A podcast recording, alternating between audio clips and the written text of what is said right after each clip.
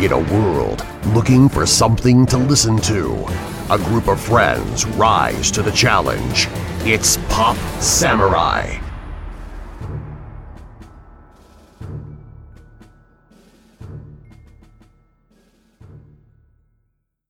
Welcome back, everybody, to another PopCon Milwaukee special interview brought to you by Pop Samurai. I'm your host, Jelani Hoon. With me today is Paul Ryan Peck. and our special guest. Alloy Ash.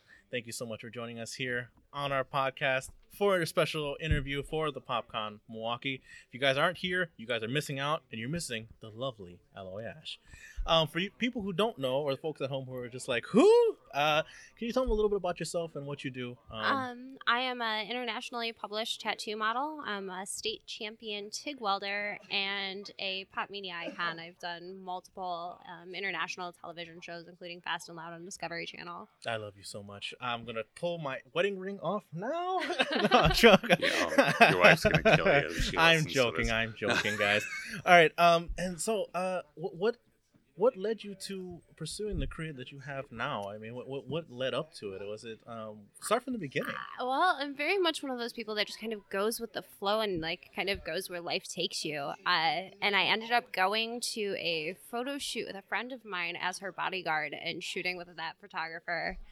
And within after doing that, I marketed myself from there, and my career took off um, instantly. Like I did 20 magazines in the first year. I even started modeling. So from there, it was just insane. That's amazing. And then uh, from from there, you just kept just building up like a like a like a I don't know what the word is here. I'm looking for like a, a snowball building up more snow. I don't know what y'all to call exactly. I mean, it, it wasn't even a snowball building up more snow. It was like an avalanche. Like it just, it was all very, very instant, so fast that um, I'd walk into like Meijers or something, and I'd have four magazine covers, like just sitting on the shelf in front of me. Nice. Amazing. It was amazing. mind blowing. Oh, uh, what are the what were the first uh, modeling jobs that you had? Were they just for just regular, just old shoots before you got into transition to more what you were doing now? Um, yes and no. Like I, I did a handful of like smaller ones and stuff like that, but probably on my sixth shoot, I was shooting magazines. Okay. Um, and it started with the horse, which was a um, bike magazine um, that was actually Michigan based. And then I started traveling um, and hitting LA and stuff like that. So then I was getting um, Bound by Ink and a lot of the tattoo magazines and stuff like that. And then uh, I don't know, probably a year and a half in, I shot with a photographer that was traveling with the Red Hot Chili Peppers, and it was actually their traveling photographer, and he worked for Vogue. Mhm. Um, and he shot me for Vogue and sent them the images just on a whim because Vogue doesn't normally publish tattoo models.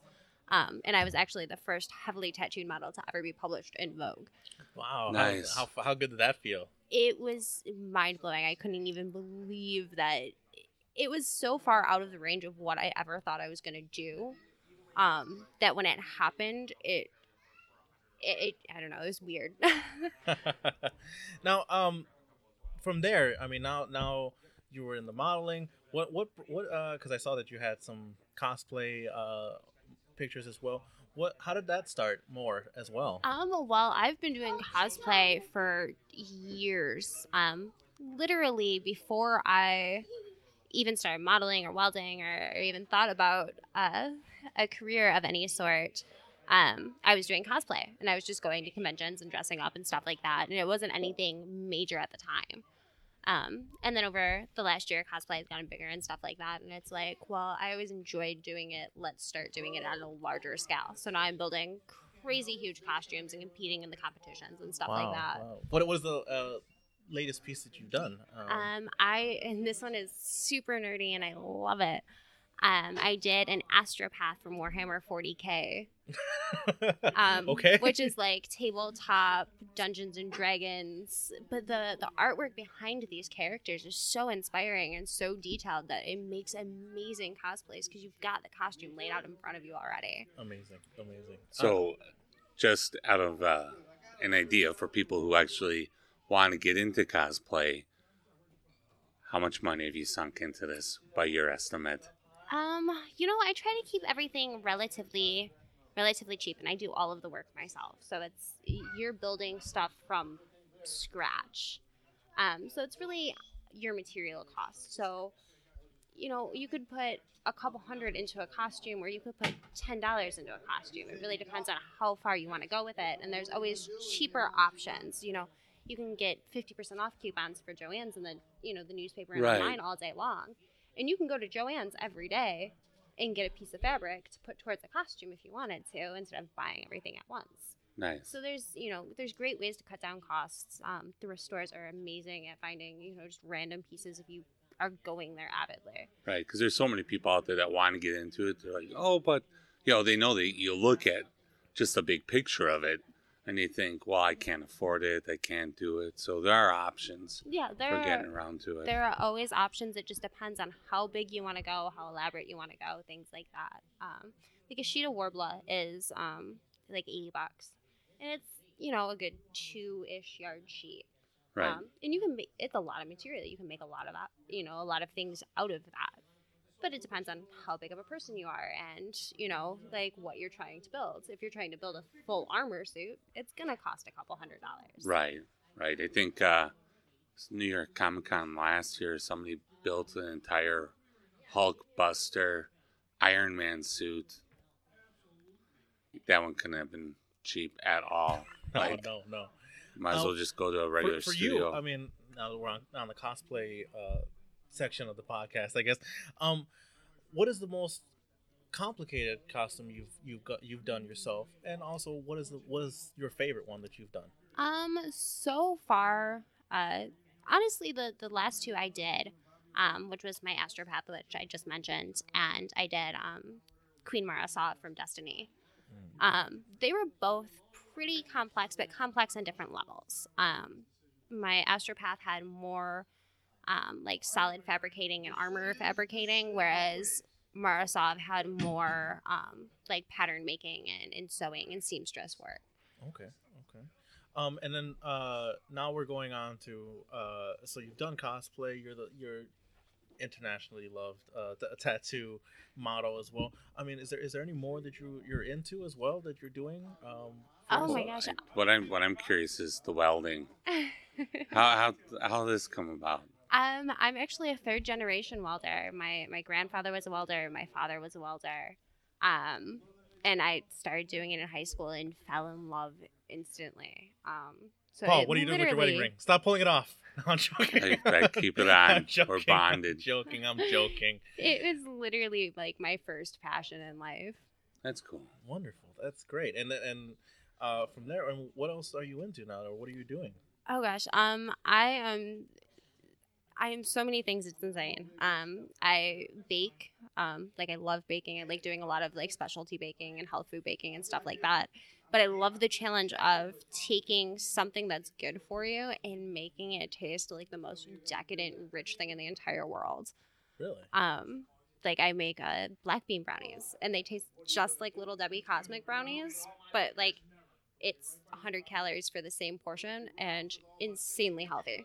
Really? Wow, that's that's amazing. So I mean, that's something that you're really playing with, trying to get like something turning turning something really really healthy into something that looks and tastes like it's not healthy for you at all. Oh, exactly. It's it's pretty much if you give me anything that's going to present a challenge, like I want to try and figure it out just because I love the challenge of trying to learn something and trying to learn something to the fullest. This sounds like a TV show in the making right there.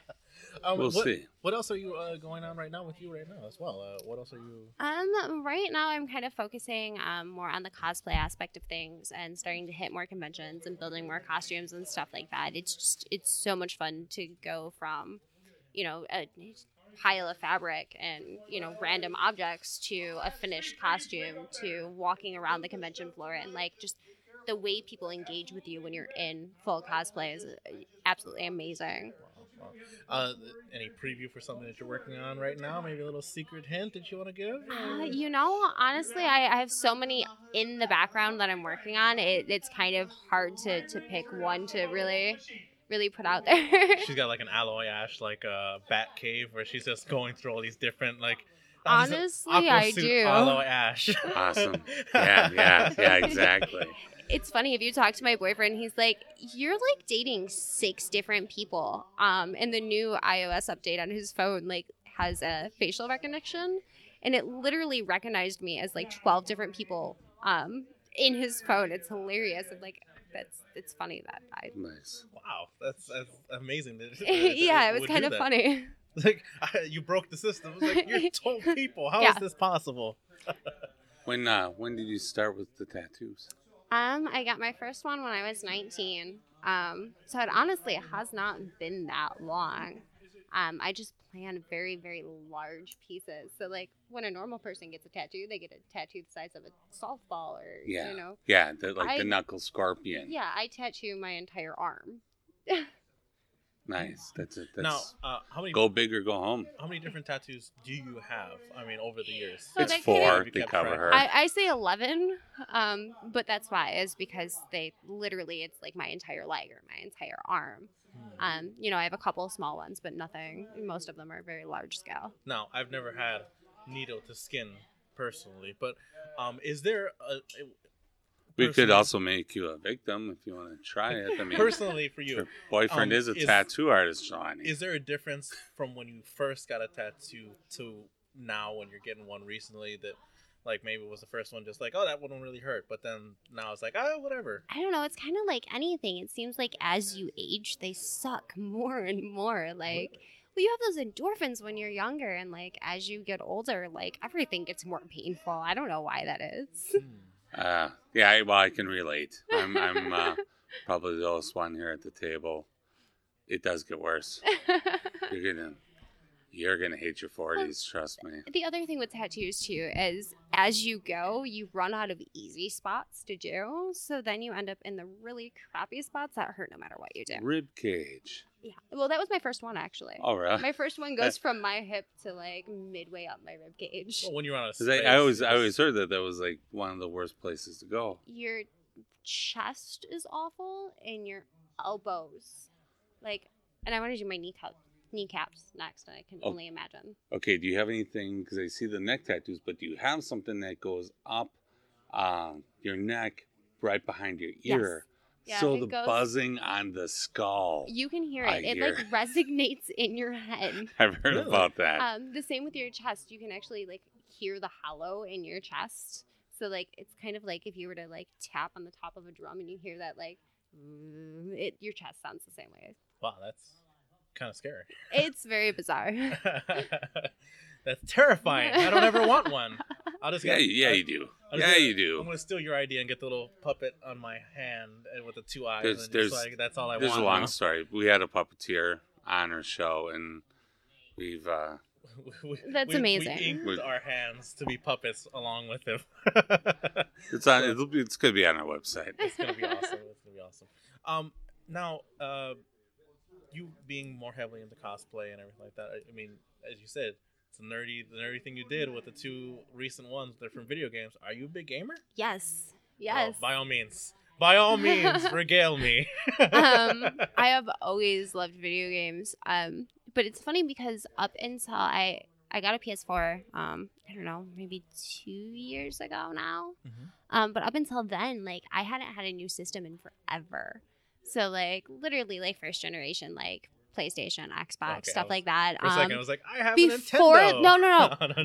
before that, that's what I was playing. Was I had a Nintendo and a Super Nintendo, and then I was like, they don't make plugs for these TVs anymore. Like, how how can I play my Super Nintendo? Um, but no, like the graphics in these games now are so mind blowing. Like, I had to get into it. See, Paul, Well, I- he always had he Paul. I started with Pong. That's how old I am. Paul has hoop 2600. That's what he has. Paul has hoop and stick, where he just the graphics are But no, I, the I started off. I started with Pong. I had the Atari Twenty Six Hundred, and I do remember like when Sega Genesis first came out, like how groundbreaking it is. oh it my is, gosh. which is now Sega complete. was my first system I ever owned. Wow, Nice. really? Me too. but now, now it's almost like uh, kind of garbage looking now compared to like what's going Sonic on. Sonic was so real. Sonic was amazing. Um, the first game that really made me want to like game was Mortal Kombat, and it was literally watching like older people play who actually understood on all of the fatalities and stuff like that because my Yeah. mom didn't care. Um, and like seeing the crazy awesome fatalities, and I'm like, I want to pull people's spines out of their body. Sonic the Hedgehog was the first video game to give me a seizure. Really? Yeah. What was the next one? I don't know. it- I said was in the the middle. I was in the middle of a oh battle battle Arena Toshinden. Okay. It was the first one where when the fighters are kind of like going in a circle, they can go around each other. The last board, they're on this platform, so it's like Mortal Kombat. I don't know if you remember. no, I one. remember. So it's like a platform, and you can go around each other. But the background, you're like in uh, almost like a spinning orb. Mhm. Yeah, you you can't play that one for hours and hours without all of a sudden everything just went out. So took a break from that one too for a while. Is there anything you're playing now? I was just just shouting Um, out right now. I'm trying to get back into uh, Disgaea, which is very tactic based. Um, the only problem with it is, is it's not a lot of fun until you get into the higher levels and actually build up your character. Mhm. So it's like that first, I don't know, forty hours worth of grinding to get your characters up. Um, so that way it's actually fun. So I'm trying to force myself through that right now, so that I can actually enjoy the rest of the game. For all the nerds out there, she's taken. Okay.